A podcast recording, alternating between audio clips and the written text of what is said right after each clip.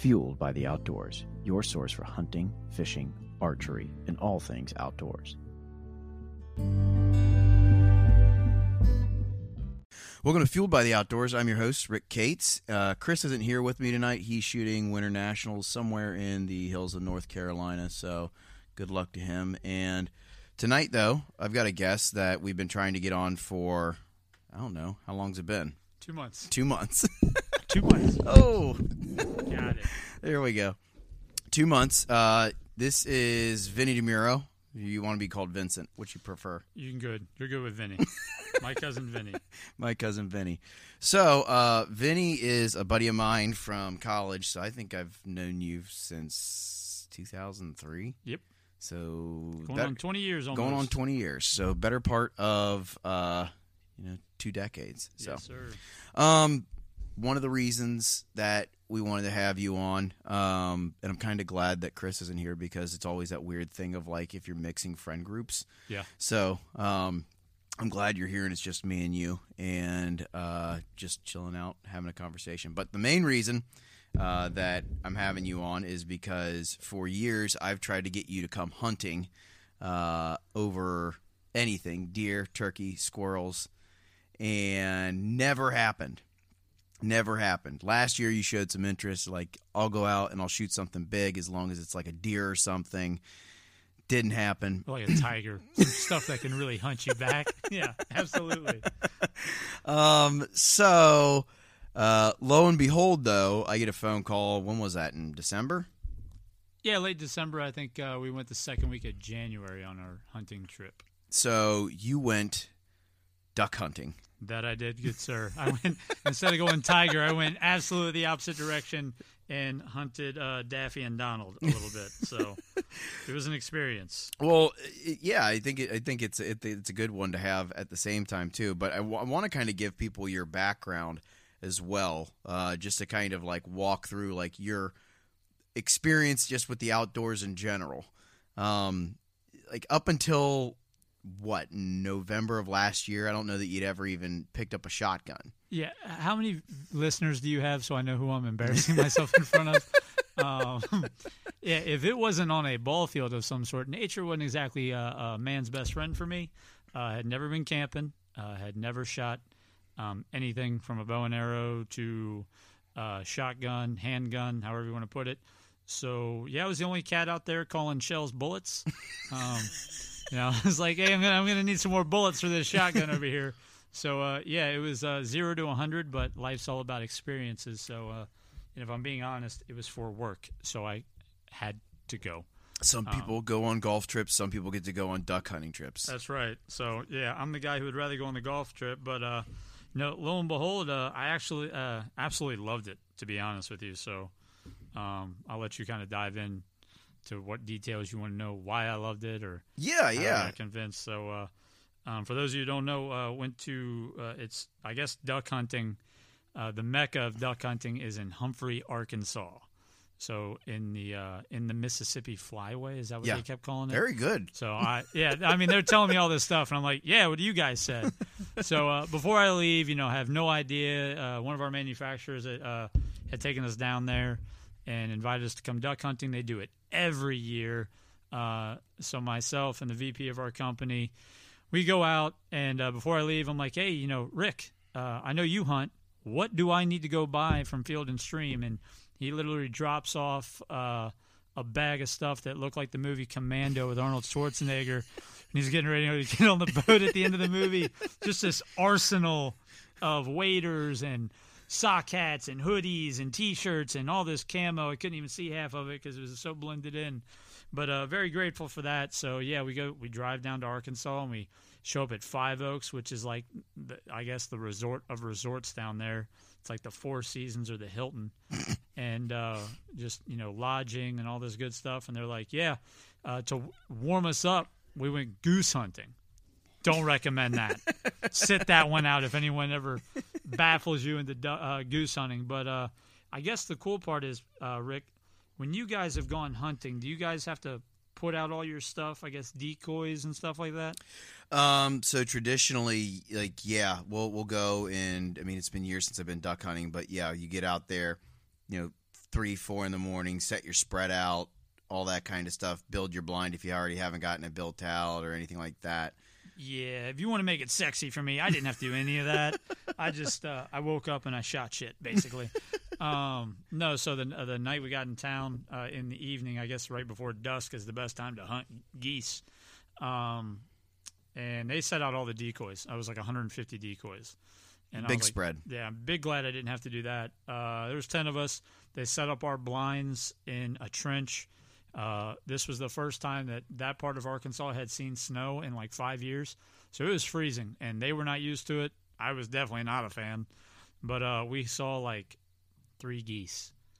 Canadas or speckle bellies? Uh, Come on now, I, I mean, were, were they? I were saw they, mother goose. Were, were Yeah. they the geese that you see like uh, near your pond, or were No. they? Okay, so they were they were speckle bellies. Yeah, so uh, all I know is when we left there, and we only got to shoot it one of the geese we saw. So we saw one goose really land in our zone uh, in the open field. But yeah, they were all hanging out uh, in the trench uh, about two miles down the road, so we weren't too happy about that. Now, duck hunting, you can take me duck hunting whenever you want, because uh, that that was the stuff. Uh, it was really cool to kind of see. Um, the most exciting part was for me was the dog. To be honest with you, uh, the way the dogs were trained was uh, mind numbing. And I'm not even into hunting, but the, the the guy we had, the guide, I guess is what they called it. He goes, "Yeah, I wouldn't be able to have this dog if I had kids because it's like a mortgage." but it was uh, it was heavily, uh, it was heavily um, how uh, word I want to see. I was baffled by what this dog could do. Like he was just trained well. Yeah, train. I mean, the guy, the guy. So we get off the boat. Dog gets in the blind with us, and the blind we were in was called the Hilton. It's right on the water. Again, first time they've seen snow, so he had to go out there and bust up all the ice. I guess uh, ducks want to see moving water, so it looks like ducks are landing in the area. Mm-hmm. But um, so we shoot our first uh, set of ducks. As soon as they come down, we blast two. Uh, we were shooting over unders, if I'm saying that correctly. Yeah, over under. So that was that was nice. Not a big a bunch of shell cleanup there, but um, ducks are laying out there. He's like, "All right, I think we have a good chance here, good opening," and he sends them out. He goes out about thirty yards, and he can't find one of the ducks because it's still dark out, or just I mean the sun's not even fully up, but it's still kind of dark where we're in the shaded area. Yep. And the dog the dog stops dead in his tracks in freezing water, and looks back and he goes, "Back!" And he holds up a white towel with his right hand, and that told the dog to go further back, but to the right.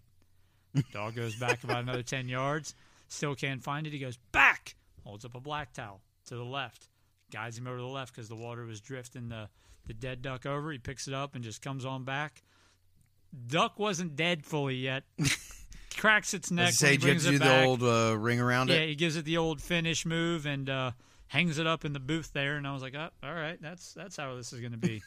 so it was uh, it was an experience. We ended up killing our limit. I didn't know there was a limit, but killed uh, six each is the limit. So we ended up taking home 18 ducks that day.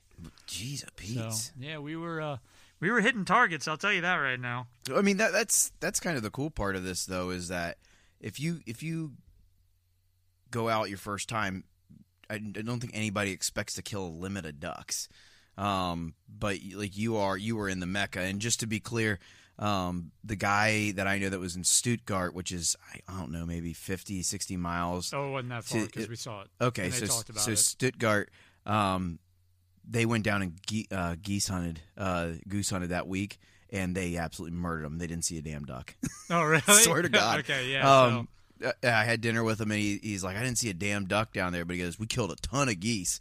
So, and I'm thinking, I'm like, well, Vinnie was like less than 20 miles away from you and killed all the ducks. all the ducks All- were If we there. just sat out there, we we stopped early because we killed our limit. If we just sat out there for another hour, we could have killed another eighteen. I mean, they were just all over the place. And again, I've I haven't been to other places, but the guides they had and the way they set it up, and you know the way they were doing it. I mean, I got to assume that was probably top of the line Oh, teams yeah. they had there. Uh, I mean, he just he was very knowledgeable, very friendly, and uh, was educating while at the same time shooting and being kind of active. So you know, versus just getting out there and be like fire, fire, fire, get ready. I mean, he was very educational, um, and I think that's what made it a little bit more intriguing. Was kind of understanding like he was like don't he was like, "Have your hand on the on the butt of the shotgun, and you know, don't be jumping up when you see the ducks because they can see every little movement." He was like, "Watch this one right here. This one's gonna warn his buddies. He he he saw us." And I'm like, "Get the hell out of here! That duck doesn't even know what day it is. He can't see it down here." But I mean, sure as shit, you could hear him just calling away behind the blind. And next 40 minutes, we didn't see another duck. And then he went off, and you could. He's like, "Oh, okay, there he goes." And then another wave came in, didn't have a warning, and they swooped right on down by the decoys, and boom, boom. I mean, it was. uh And the guy who was with me had never shot a gun either. So Oh, for us to kill our limit, I mean, was I don't know, they you know, beginner's luck. There was a couple other guys who were in a tougher area who didn't see as many ducks, but everybody came home with ducks. So so wait, so he never shot a shotgun either? No. Oh man, I didn't know that. Uh, I mean, when I say never shot, you never shot it live, moving. Okay, objects. so- so we had literally shot for the first time. Uh, I can't even think of the name of the facility Elk down Creek. in Dry Ridge, Elk Creek. Yeah, Elk thank Creek you. Vineyard, yeah. Uh, we were shooting skeet for the first time. That's the first time we shot. Period. So I guess that's the cool part is I don't want to say you don't have to be good to uh, hit things, but it was definitely an activity. You know, the one thing that turns me off about deer hunting is I've heard you all too many times say, I was out there for eight hours from 3 a.m. until, you know, 11 a.m. and getting ready, and I didn't see a damn thing. Yeah, that's not exciting for me. Um, but I mean, we saw all kinds. And again, could it be where we were and how we did it? But I tell you what, when I posted the picture of the ducks, I didn't realize realize how many of my damn friends duck hunt because I probably had 20 people reach out and they're like, "Oh, I can't wait to take you." I was like, "How long have you guys been secretly Elmer Fudd behind closed doors and I didn't realize it?" Because I mean, it was people I had never like. Spatch was like, "Oh, I'm going down in two weeks to duck Yeah. hunt," and I'm like, "When the hell?" Two years ago, he, he so he, I I want to say, I think I was deer hunting, and I was in my stand, and I got a text from him, and he's like, "Hey, I'm goose." He's like, "I just killed a goose," and he's like, "I want to, I want to cook something with it. Do you have a recipe?" And I'm like, "Like, when did you start hunting?" And he, he's like, he's like, "I'm." Goose hunting on the Ohio River. I'm like, have you ever done? it? No, man, I've never done this before. He goes, this is fun. He's, I really like this. Wa- waterfowl hunting is one of those things. It's a lot like golf. It's a lot like bourbon. You get consumed by it. Guys who love to waterfowl hunt Yeah. love to waterfowl hunt, and it's expensive. I I guess the the funny part of it all for me was so I show up and again these this manufacturer has been taking clients out there for years, um, and I show up and we're in this reserve area, the duck reserve, uh, where we first set up before we went to Five Oaks, Mm-hmm. and they're like, yeah, you know, we're having our you know our, our cook make uh, fondue The cheese. and, and made fondue and chili and all kinds of stuff. And I'm sitting down and I'm like, all right, let's eat.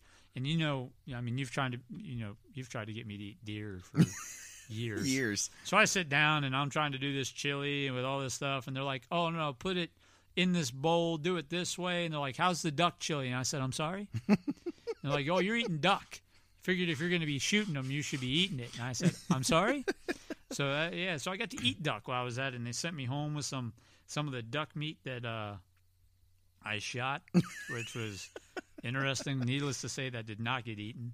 Uh, that's in a Yet. freezer. That's in a freezer somewhere, marinating, I guess. But uh, yeah, I just I think the part that I liked about duck hunting is it felt more competitive. hmm I guess because it was so consistent.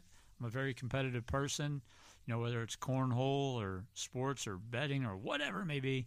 But uh, it was um, it was more interactive, I guess, than just sitting. Now, again, I've heard, well, you know, I think you were out there on a great day because there are days when you go out there and, like your buddy said in Stuttgart, you know, you don't see a duck, and I'm like, you know, that's where you would lose me. But I mean, where they were, it would be physically impossible to not shoot something. Right. And, but like one of the cool things about waterfowl hunting is that you don't have to like sit quietly the entire time. No. Like you can sit there and you can joke around and Yep. like you go to the south, like in other areas outside of that area, like in Louisiana, they've got like you know 30 foot blinds that have like kitchens in them and that kind of stuff and they're cooking breakfast and stuff in there and like they're just cutting it up and yucking it up the entire time and like okay we need to quiet down here come a group of ducks or here come a group of geese but you know reality being with that kind of stuff is bird hunting in general is a hell of a lot of fun because you don't have to just sit and be quiet you're either up walking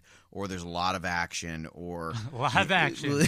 yeah, I mean, even like the the shooting of the gun, you know, it wasn't a fear. It wasn't a it wasn't a non-interest. It was just not, I guess, around growing up. Right. I mean, for those of you wondering, yeah, I mean, I'm very much on the. uh like I said, not camping, not nature, and it's not even shooting the gun and like hurting animals and stuff like that. Just wasn't, a, I guess, an option. But it's something that I would recommend everybody doing at least once is going down and hitting up that area if you do like to hunt. Uh, I know everyone's like, oh, you know, I do it around here and we can do it more local. it's different like, down there yeah, It's I mean, again, the guy the guy who was down there with us had the best analogy I could give.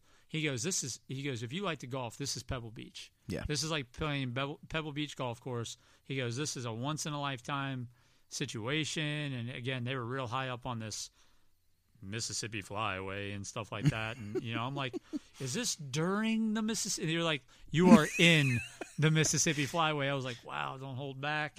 And the minute I, I mean, I was call, the minute I called it a bullet for the remainder of the trip, they're like, "Hey Vince, you out of bullets over there?" And I'm like, "Yeah, very funny, a bullet." And then, sure as shit, though, my guide was like, "Let me get you guys some bullets." I was like, "That's what I've been saying, get some bullets." And I hadn't said it in front of him, so screw everybody who calls it a shell for the over under. But uh, yeah, they they had options for the guns. Um, I had shot, um, you know, single barrel pump action, shot the over under. Uh, use a semi-auto too so right used a semi-auto uh, a the week before at that Elk Creek place, and over under is by far uh, the move uh, there. Um, now, is there a difference? I'm going to ask and sound ignorant. Semi-automatic over under. No. That's right. So There- what's the there's- there's a difference? So a semi semi-automatic is, um, so it's typically I don't know. There, someone may have made a, uh, semi-automatic over under, but that would mean that you would have to. I well I never cocked my gun. If that's what you're leading so towards. so okay So For an over under, I never cocked my okay gun. then yeah you had a semi-automatic semi Yeah. Semi-automatic I over had. Uh, how do I want to put it? Do you have three? Did you have three, Three shells? rounds, yeah. Three rounds. Yep. So Did you do that in over and under? n- no. So no, we didn't have three. So no you no, the night before with the with geese, the with the we semi-auto. had three, Yeah. and we were just firing away on the one goose that we did see. Um, but the next for the ducks, we did have the uh, the over under. But I mean, you know, having that, not having to like and you know keep firing. I mean, it was just rapid fire. I mean, just one two, and shoot. Well, that that's the way to go if you if you're duck hunting or Yeah. g- or waterfowl hunting or I mean dove hunting tool is is good for that. But I mean if you're you know hunting other types of birds and that kind of stuff, typically you'll have an over under or a single shot or a pump or something along those lines. Yeah, and the blind, I mean, the blind they had set up was like a little, it was like a baby mini cabin. I mean, we pulled our boat into it. It had a Oh, little, really? little section you pulled right in, hopped off the boat, pulled in, and it was like, uh, you know, a, a dugout for baseball. Okay. And you had a bench and just sat there and, you know, had your gun, had they had gun, uh, shotgun rests, and basically you just rested the barrel on there and you just had your hand on the butt of the shotgun ready to grab the trigger, and all you do is lift it up with your left hand and start firing. so I mean, it was very chilled and laid back uh, while we were waiting. I again, I can't get over the dog. I mean, the the way the dog behaved and was trained, and he was telling us it was a a competition dog for that type of stuff. But I mean, that dog again in freezing temperatures didn't faze him. Never not listened. He was on the boat, you know, doing everything that the uh, the guide said. It was just it was an overall was an experience for those who don't like to hunt, and I'm sure a lot of people listening to your podcast are very passionate hunters. Um, but at the same time, it's like if you got buddies, the way to get them involved is to get them out there on skeet. In my mind, because skeet's repetitive, and you can be com- uh, You can be competitive. repetitive and be competitive. Yeah. And then if you pitch it to them that it's like that hunting, I'd definitely start out. I haven't been deer hunting yet, but I would definitely start out bird hunting or something with some rapid uh, targets. Again, you know, the way you guys describe deer is very patient, and I don't have that. Uh, so yeah, the, the the duck hunting and the bird hunting, or or um, yeah, rabbit hunting, I would assume would not be like that. Ra- rabbit, well, rabbit hunting. uh, I mean, to a certain extent, you have you're you're either going to kick and kicking brush, or you are you're running a dog, and the dog like you'll walk and you're following the dog, then dogs will kind of run rabbits or whatever, and then one will shoot out, and then you'll tail it and you'll shoot. But Gotcha. same with, but I mean, bir- bird hunting is a completely different animal. But I, I like the, you know, when you describe this whole thing to me at first, and you're like, oh, I'm going to Elk Creek to shoot skeet. I'm like, why are you going to Elk Creek to shoot skeet? I'm like, well, I'm going to Arkansas to shoot ducks in, in Right. January. I'm like, what? You got to practice somewhere. now, mind you, I married a woman from the what's, what's the name of Hills, the movie? the hills. Well, well, I mean, uh, where she lives is where they filmed, uh, or what's Coal Miner's Daughter. I guess Yeah. that movie is about someone from Whitesburg, Kentucky. Loretta Lynn. So luckily, I used. Yeah, my wife hates me because I didn't know who that was. but uh, uh, her father, my father-in-law, basically gave me shooting 101 before I went uh, skeet shooting, and he walked me through everything, you know, step by step. And again, he was. There's guys out there who are like, "Here, take this gun, fire, point point this end at something, and pull trigger." I mean, he was very much like, "Hey, you know." these shells spray like this this you know this gun is made for more precision and you know target shooting versus just you know dominating a deer from you know x amount yards out so it was nice to get that kind of uh, tutelage beforehand and again this is not something that i have shown any, interest. in. And if it wasn't for work mind you i my ass was not going.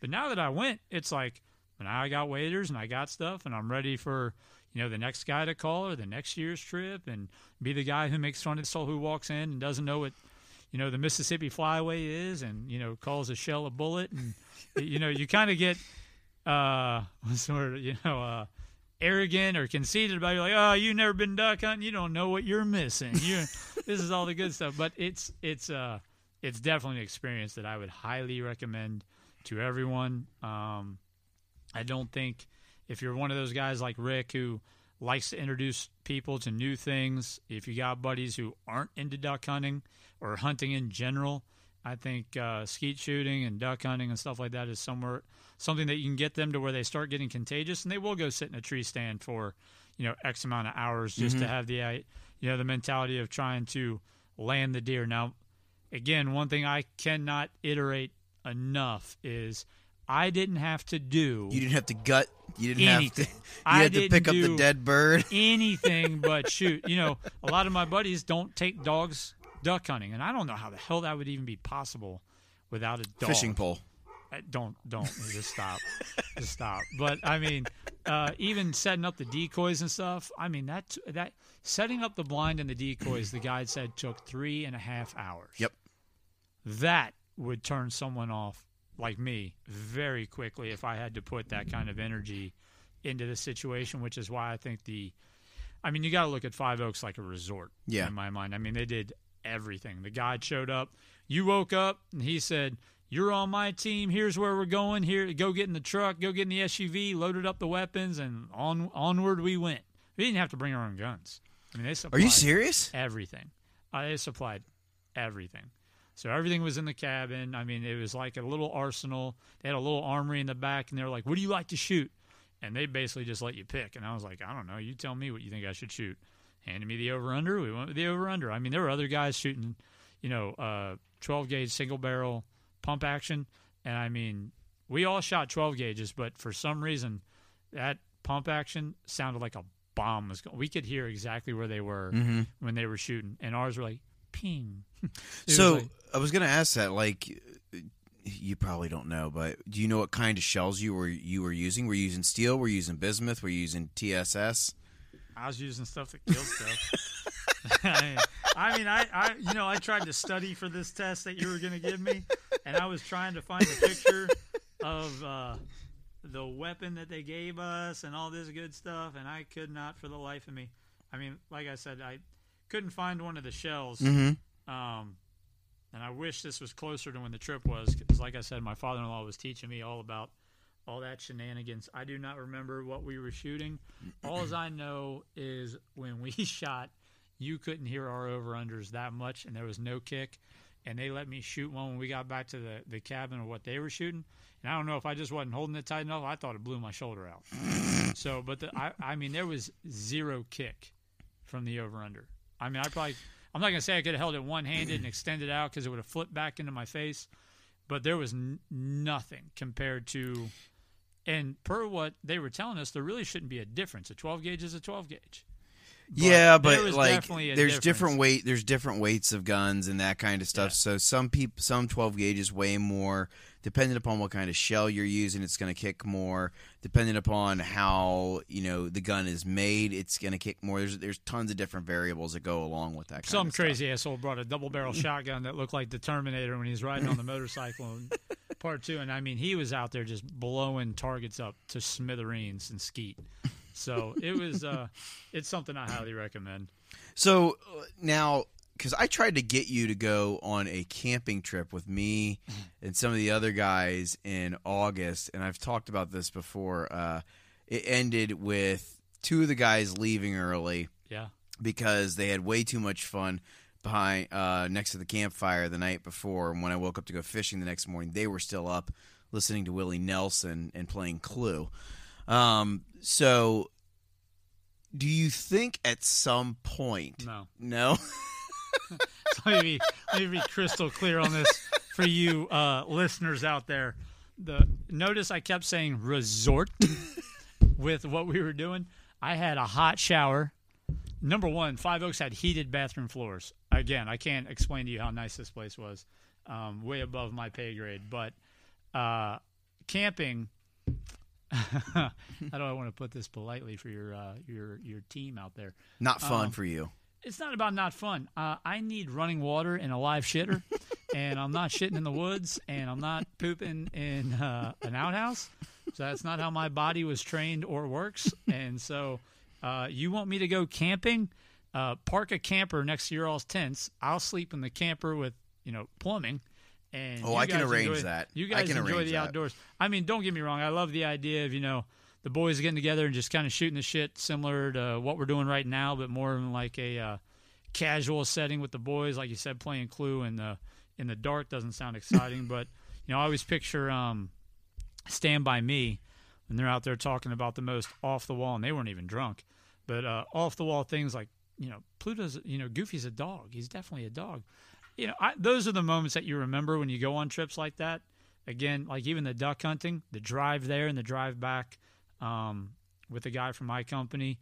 You know, there's a lot of things we talked about uh, that I think makes those trips really memorable, kind of the camaraderie, if you will. So that's why camping has semi intrigue. Um, but then you throw like wiping my ass with leaves out there, and, you know, and then you lose me forever. And I don't care what you guys say. It's like, oh, we're good in the same place where all these other people are. Yeah, it's still no. It doesn't make it any better. Makes it actually worse that there's More 20 people people, camping using the same outhouse, and I got to share. So uh, yeah, I don't see camping uh, in the future anytime soon, unless you got an RV. an RV. There's an RV. so Don't go fall in love with it, Clark, when we leave here next month. yeah, exactly. I mean, uh, I can't imagine doing that, camping and hunting at the same time. Is that normally what you guys don't do that? I mean, you hunt, you go out there for what eight hours and you call it a day. Um, depends. Uh, so I do deer camp every year with my dad, but that's like you go out, you hunt the morning, what we we would be like defined as like the morning session, and then you go back to the cabin, hot shower, like Yeah, you have a cabin. You have a cabin. Like if I if I'm going on a fishing trip, we have my parents' camper. We'll stay in the camper, but for that trip specifically, we camped and like there's bathrooms, running water, and that kind of stuff. But um, again, like you're you're you're not like in the nicest amenities, especially if you like temperature control and that kind I of mean, stuff. yeah. So like August when we went and fished Cumberland, it was 95 with humidity, so it felt like 110 in the sun, and it was it was just not a real well thought out trip on our end, but a lot of fun. At the same time, though, uh, in terms of like going on any other type of like thing like you're talking about, Chris and I talk about this all the time. there's a big difference. Some guys like love roughing it, they, like they just do, and there's some guys who aren't really interested in all that kind of stuff and like to go and have that kind of stuff set up for them. And there is nothing wrong with any of that because You can say the word pansy. It's okay. He's he's he's he's really pussyfooting around the term right now. no, not at all, not No, at all. Yeah, I mean, I mean, if I, I've told you before, if I got an invite to go there and do what you did, I would drop everything that I possibly could to go to that because that is literally a bucket list item for a lot of people to go and do because it's something that you like. You're going to Arkansas to hunt ducks. You know, it, it's so they they describe the flyways to you. There's there's the eastern, the Mississippi, the mountain, and then the Pacific flyway. Mm-hmm. It would be like going to North Carolina to hunt ducks when they're coming through, or I don't even know. You know, really in the in the mountain flyways, you got to get down like around the Rio Grande Delta and that kind of stuff. But anytime you ever hear somebody talk about waterfowling, Arkansas, Arkansas, Arkansas, yeah, and it, there was nothing out there. I No, mean, nothing, out there in Arkansas. Cornfields, water, river, ducks. Yeah, that's it. I mean, and you know that leads me to the next. I mean, to kind of the next thing you're talking about, like with fishing. I don't know if you could talk me into fishing. Again, that's just- Really? Yeah, I mean, you're talking about a lot of things, and I'm not ADHD, and I'm not knocking anyone who is. Eh, I just don't have the patience Mm-hmm. for that type of stuff. And again, I find it to be maybe I was just very, very lucky and able to get that one experience in and be like, no, man, when we did it, we did it the right way. We got all these ducks. We killed our max. I mean, the two newest guys out there killed the max versus everybody else killed about half. So maybe it was just our area. Maybe our guide was just that good at calling ducks. But I just can't imagine having that kind of patience to sit around. You know, I got buddies who fish every weekend in competitions and tournaments, and I'm like, I don't know how you have a tournament for that. You know, to land the biggest fish and so on. And to me, that's not consistent enough, consistent activity enough. But that's why I keep going back to skeet. I mean, Yeah. skeet makes me Elk Creek makes me want to get a shotgun Mm-hmm. and have it just to go down there and shoot whenever. Oh, it's great, isn't it? I mean, it was well. The, the way they described it was like a golf course, and they had different holes. Yep. And you basically shoot uh, ten targets per hole, and then you add it up. And I mean, they got like a forty foot uh, stand, and you can shoot at different angles and Oh, stuff like that. And every every skeet shoots in a different direction. Some are simultaneous, some are alternating. I mean, it was it was definitely something that you know you could take a bunch of buddies down and uh, do for you know cheap and you know enjoyable. Yeah, I just uh, I don't know if I can get behind the uh, the fishing and the camping aspect, but the roughing it. A lot of guys, you know, it's about going out there and being. I don't even want to say at one with nature, but you know, not having to deal with the phone and the busyness of everyday life. You know, life moves pretty fast, as they say, and out there, it kind of stand still for just a moment, and you get to enjoy it and just feel the breeze and stuff like that, and enjoy nature. Yeah, you you, you lost me there. Uh, uh, so, but you know, for some people, they they love it. That's why the camper trip sounds intriguing when you got a bunch of guys out there. But if it's just you know two or three, uh, little different. You're getting you know five, six, ten guys out there, and they're all having a good time, and you got a few guys who don't like to hunt, some that do, and some who are diehard. Then I think you got a good mix. That was probably a tough trip for you, being one of one who truly Yeah, yeah. That that that was one where I got to camp early, set up camp. They showed up. I had been fishing for two hours already by myself, and then storm rolled in. We split firewood, which, uh, to his credit, Peyton is an excellent firewood splitter. Dude split every piece. Did not realize he had it in him to do that. And for those of you who are wondering, Peyton is a guy I went to college. We went to college with. He maybe weighs what a buck sixty, Soaking and wet. rail thin. Soaking wet. um, and he is just absolutely mauling these uh, logs with a with an axe. That's called built up, pent up frustration. Is what that's exactly. So um, I went. I mean, I I told him when we went on the, when I scheduled the trip. I'm like, guys, I'm going to fish. Like, I don't know what your plans are, but like, I'm going to fish. And they're like, oh no, we're gonna go fish. So I get, I bring like you, you can see it all over there. I got all my fishing equipment. I bring it down there, and it, we went fishing the first night, and then they stayed up drinking, had a rough morning. I went I went fishing, uh, came back to camp, cooked breakfast, thinking, oh, okay, stick to their ribs a little bit.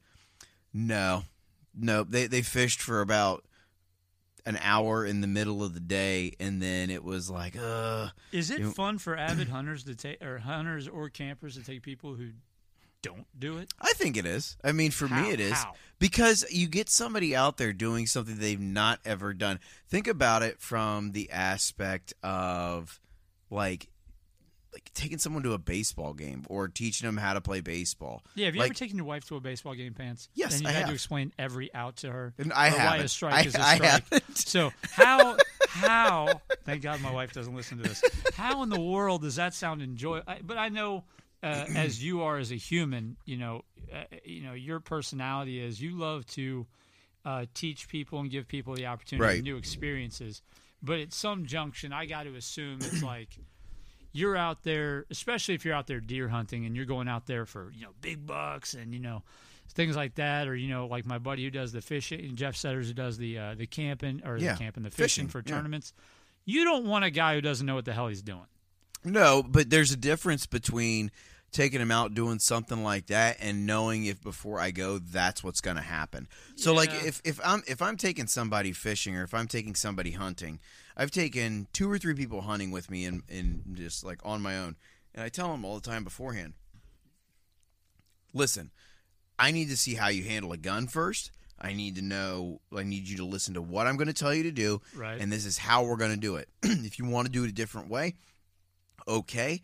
But um, just so you know, this is the way that if you're coming with me, we're going to do this. Can you still enjoy yourself though the same way you would hunting with, say, your dad or Will? Uh no. I mean, I mean, it's That's diff- my point. It, it's different it, because at, at that point, it's a it's more of a teaching, guiding type thing. Like it, I, I know I know damn good and well. Like in in my own head, when I take somebody out, like it, it's like watching my kid play a video game. It's like if you would just do this, you would be successful. And and it, it's it's hard to watch sometimes, but that's part of the growth that everybody I think has to go through with anything they do in life. Is it enjoyable? Yeah, because when when it does all click, I think it's the greatest thing in the world. Like for for instance, my wife uh, fished very minimally before she met me. She went uh, on a fishing trip with me and my family, and we took her out, and she did not know what she was doing. Everything clicked, and she caught one of the biggest fish of the trip. And to me, that was one of the coolest things. It's like, oh my gosh, you finally got it. And then next time she came down, she's like, when are we going to go do this? When are we going to do that? I think the hook uh, for anyone who's trying to introduce someone, you really have no control over it. But the the lucky part of the game is, like you said, she caught one of the biggest fish. Yeah. Therefore, she was hooked. We killed our max. Therefore, we were hooked. Yeah. So, I mean, if you can, what kills someone, you know, like I said, now I have this huge disdain for goose hunting because our, you know, the experience. And I mean, when I say we were in a trench, we were in a two foot trench, Two-foot sitting on a bench, and uh, are the waders. I mean, again, it was freezing, and we were probably thigh high in muck and you know water, ice cold water, I might add, and we were sinking lower and lower. And for goose hunting, you really can't move, and we bullshitted a little, Mm-hmm. but I mean, you're in an open field. Yeah. That was awful. I mean, there's So no. I mean, you're you were at least standing most of the time. no, we had a bench. Oh, you had a bench. Well, they, you know, like the little benches like you take out to a picnic, you know, a little foldable Okay. white, almost like this this table here, but a bench version. But because we were in the trench, it started where basically six inches of the leg were in the mud. By the time we were getting ready to leave, I mean, my knees were up around my ears. I mean, it was like the whole bench was in the mud. And I mean, we, you know, you go to stand up to shoot at the one goose that came swooping down, couldn't pull your foot out of the muck, so you're kind of like still halfway in the blind. You keep trying to poke your head out and find out what in the hell he's looking. I mean, it was just, it was an awful experience for goose, for geese, whatever you want to say. But I cannot speak highly enough about, like I said, the duck hunting aspect of it. See, and that like goose hunting doesn't have to be like that because when I went when I was goose hunting when I was younger, you would lay down like you'd lay down and you'd kind of like aga- against maybe the bank or something like that, and you wait for the goose to pass, and you'd stand up and you'd shoot it.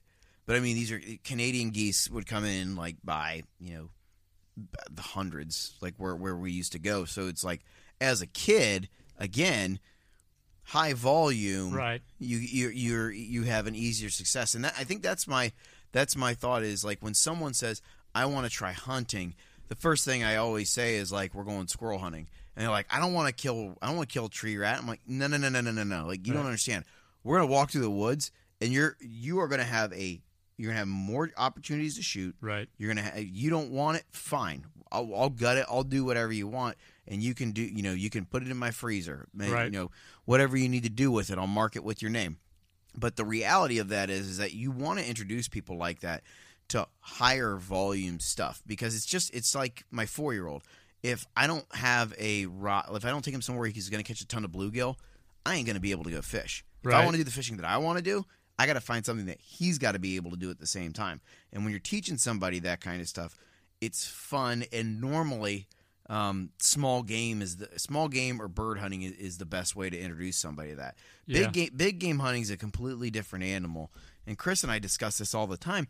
Is that when you go big game hunting, like your your success rate goes way the hell down. Just it, it just absolutely does because of the way animals move. Unless you're on some big god awful farm that's got hundreds and hundreds of deer, you know, past shooting ducks and doves and geese and I'm pheasants. sorry. Did you say doves? doves? Yes. Okay, that's new. Yeah. Oh, don't don't worry. Well, I'll, That's I'm, That's new. like shooting pigeons. again, again, I, I, I'm surprised. I'm surprised. Um, at some point, this this buyer may take you on a dove hunting trip if he if he likes going to the south at all. I, I, uh, no. The answer is no. I'd rather shoot pigeons in New York City.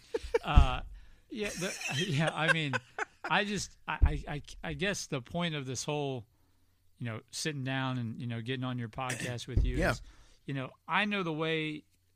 I know a lot of people that were on that trip were very adamant about getting new people involved. Yep. You could tell they were wanting to open up kind of the idea of, hey, anybody can do it yep. anybody can enjoy it. Anybody can do XYZ to be not great at it, but good enough to enjoy the experience. And so, I mean, I'm definitely, uh, me and the other gentlemen are definitely living proof that, yeah, you don't have to be an avid hunter. You should definitely be, you know, open and, you know, kind of it, it, willing to try new things. And like you're saying, I think small game is the move, but it's also high risk, high reward, right?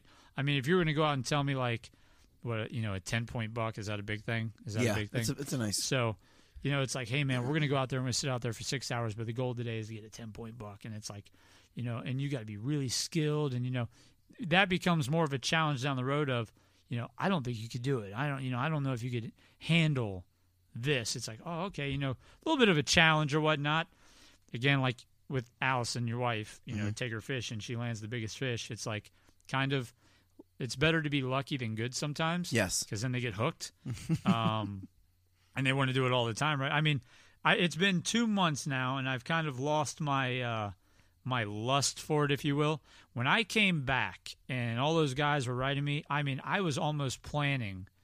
I was looking up pricing at Five Oaks. I was like, man, I wonder how much it is to take a group of our buddies down there. It's not that long of a drive. We can get down there real quick. We can check this out. I mean, I was that enthralled by the experience. And then a part of me is like, eh, I almost don't want to taint it and go down there and not shoot anything. But again, you know, it, it, it would be, I'm still kind of in the mentality of, yeah, I'll do it locally. I'll do it, you know, far away. I'm still a big fan. And I, I hope everyone listening has a buddy like me and they, they keep doing what Pants is doing and try to, you know, coerce them in some way, shape, and form to go out there and give it a shot because I think they will be highly and pleasantly surprised Yep. at how much fun they have and you know you know again it's you know the older you get too it's like man you got to try new things before it's too late So Exactly. that was the other part of it too Well, and So. you know, you and I both have boys, you know, around similar ages, Yeah. and you know, given where where your wife's from, I just have this sneaking suspicion that it'll come up eventually of Dad, take me hunting. Um, Right. you know, it, it, it, I Harrison talks about it all the time already, but you know, it, it it's fun, it's neat, and I think, like you said, while the while the luster is worn off a little bit for you, it's still something that you think about. Now, I I, I am all about going and trap and skeet shooting. I love it. Uh, the issue right now is obviously ammo shortage and all that kind of fun stuff. Yeah. But uh, you and I are going to go at some point. Yeah, Like, uh, you- the you- father-in-law, I guess, and you know, brought that to my attention. He's like, "Hell, I can't get shells anywhere," and I'm like, "I didn't know that was an issue. I, I had no idea." Yeah. Again, it's you know, you, you you hear these things, and you know, six months ago it would have meant nothing to me, Mm-hmm. and now I'm like, "Well, how the hell?" You know, everybody's hoarding all the shells right now, so it's just it's interesting. Again, you know, how deep you can get into that type of hobby or Mm-hmm. interest. Um, to me, a gun was a gun, a shell was a shell, and you know, a shot was a shot. Versus now, it's like very methodical, different shells for different situations, more precision. He's like, hell, you could shoot from here, and because of the disbursement of the beads, the BBs, you would be bruised from this far out. Versus if I shot you with this shell, I put a hole in you, and it's like, you know, it's crazy to think about how they disperse. It's more for wide, you know, to hit Yep. that big game for a little bit further away, and then there's target shooting. Yeah. And so he's very much a target shooter, and you know, going out there and you know, doing it for money, and it's something you don't need. You got a good set of land. You don't need to go to somewhere special and do it. Yeah. Just go out in your own backyard, your own farm, and go out there and shoot. I mean, hell, he, uh, one of our buddies just bought a skeet puller. Really? What the hell that thing's called? Yeah. So A uh, skeet thrower? yeah, Mark bought one. Really? for the farm, just to throw skeet. I didn't know Has he no had a skeet. farm. Doesn't have any skeet.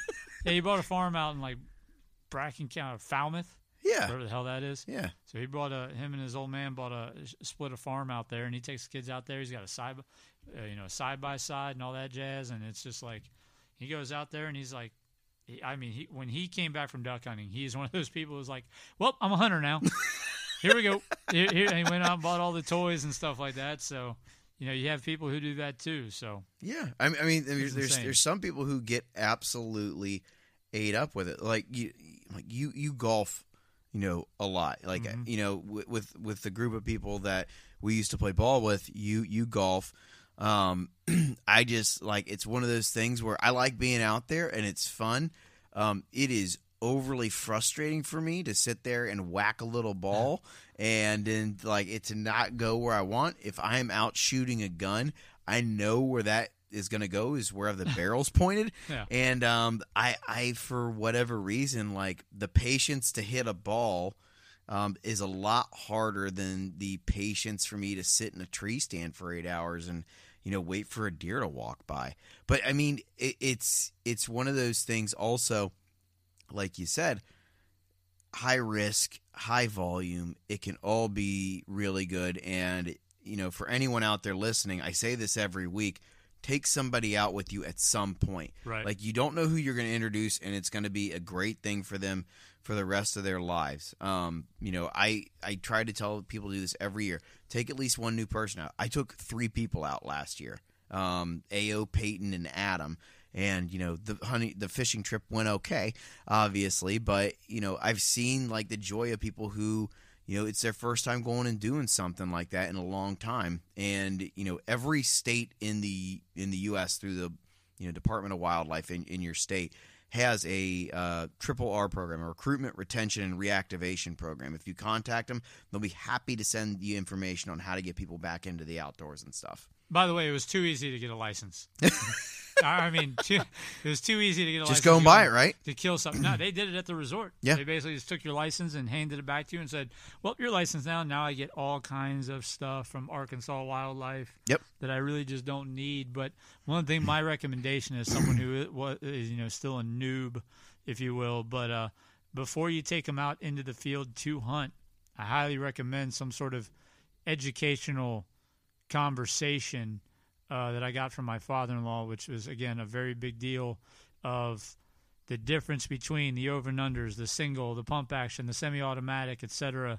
Uh, to be able to understand and get a comfort level of what you preferred shooting, and I know everyone doesn't have you know one of each, but um, it definitely makes them feel more comfortable than out of place. There's nothing worse than feeling like Vince Vaughn and Wedding Crashers, and and, don't, and you don't have, and you're going out there with Bradley Cooper and you're like quail. just click clack click clack, just click clack, and it's just you know it, it gave me even when I went skeet, you know they were like doing the instructional of hey, here's what you do at Elk Creek, and it was like, oh, I, you know, I already know this, I understand this. Oh, okay, I understand semi-automatic versus over/under, and you know, I, I understand this shell. Oh, I understand 12 gauge versus 20 gauge. Okay, and I understand we're going to be shooting right in front of it and kind of leading it.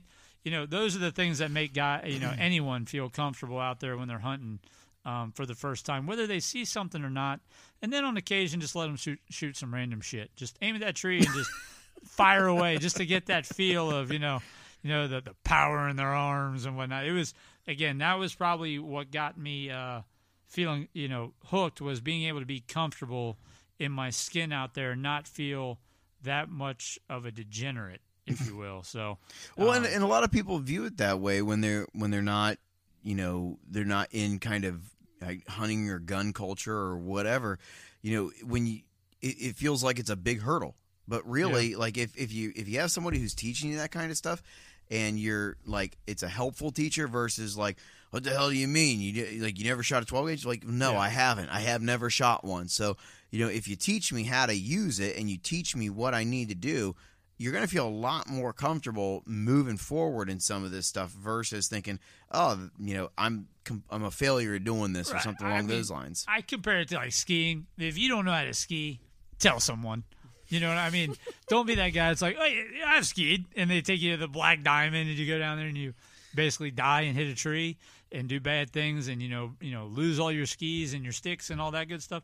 It's the same with like hunting. You know, it, it sounds very cheesy, but be somewhat vulnerable and you know, uh, receptive to feedback, criticism, assistance. Because you know, the big thing about hunting is uh, that I took away is, I mean, man, you can kill someone. Yeah. like all jokes aside, and I know avid hunters are like, hell, that's crazy. And then other ones like, you know, uh, the guys we had, they're like, hell, man, you got to be very careful out here. It takes one slip. You know, you're carrying a gun wrong. You point it down the ground, sticks in the ground. You trip or it gets stuck in the mud. You go to fire that thing, and it's got Barrel you know, blows up. Oh, and it's all it's no bueno all around. I mean, very very receptive to what people are teaching you, and for the guys listening, be very um, willing to take the time to explain things and not just say, "Pick it up and shoot. You'll figure it out." It's how you end up like Ralphie and lose an eye. Uh, it, ne- it never ends well uh, for the new guy. So, Well, good man. We've we've done an hour. really, Yeah, we we've we've done an like- hour I already. like to, I like to talk. so. So, um, any any closing thoughts? Any concluders? Uh, to be honest, uh, thank you for having me on the podcast. It's pretty cool to, you know, be on a podcast about something that I really know absolutely nothing about. but uh, hopefully, like you said, it. Uh, I know the main goal for you here was to get uh, some of your listeners to kind of keep on doing the, uh, you know, what would you call it, the three R's? Recruitment, Yeah, retention, recruit, and retention, reactivation. reactivate. I mean, it's a big deal for recruitment for anything, and um, if you can spread the word out there that, yeah, I mean, I don't think we painted the picture enough for you guys out there. Not only have I never shot, camped, gone out in nature, I'm not a handyman. Can't do any of that stuff around the house. Very Don't use tools. I mean, we're talking i- if we're talking very much on the. Uh, I'm not going to call myself feminine on public uh, public access here. Uh, metrosexual. That was a thing back in the day. I mean, I'm very honest about. I got soft hands here, so uh, they're not very they're not very rough. You know, they're very uh, very take, well taken care of. But you know, at the end of the day, it's like again, the minute you do that, I think a lot more people are interested in it, but they uh, they knock it more than accept it because they feel left out, and that's the knee jerk reaction is to oh hunting. Mm. You know, I used to say, "Pants, what do you hunt? Deer, a dangerous animal," as a, a good comedian Sinbad once said. He's like, "You should hunt something that can hunt you back, like with an arrow or a spear, and if you miss, it's coming back after you." You, you you make condescending remarks because you feel left out and you don't know what you're doing. Those are the guys who want to go the most, but they don't want to ask. They don't want to. They don't want to give in. You know, they're being hard headed. Like, oh, you know, I don't. I don't ever see my ass hunting and doing any of this stuff. Those are the guys who really want to go. You just got to make it sound semi intriguing. Again, for some guys, camping and roughing it isn't the move. Uh, high activity, high volume, uh, you know, a lot of shots. That squirrel hunting, walking, and shooting. Man, that's a whole new ball game. I'd love to do that. I'd Oh, you will. You're I love you're to blow going to. Chippendale right out of the damn tree. But uh, yeah, you know, little quick closing remarks there. But I appreciate you having me. Well, I appreciate you coming on, man. I'm glad we could finally sit down and do this. And you know, it's been two months post, but uh, definitely this fall, uh, we're going either duck hunting or squirrel hunting, one of the two. Hell, I may try to get out for spring squirrel season, I'm but down, man. Let's make it happen. all right. Well, guys, this has been Fueled by the Outdoors. I've been your host, Rick Cates. I've been joined by Vincent Dimuro, Vinnie Dimuro, uh, this evening. And uh, it's been a nice time talking to y'all, and we'll talk at you later. Bye.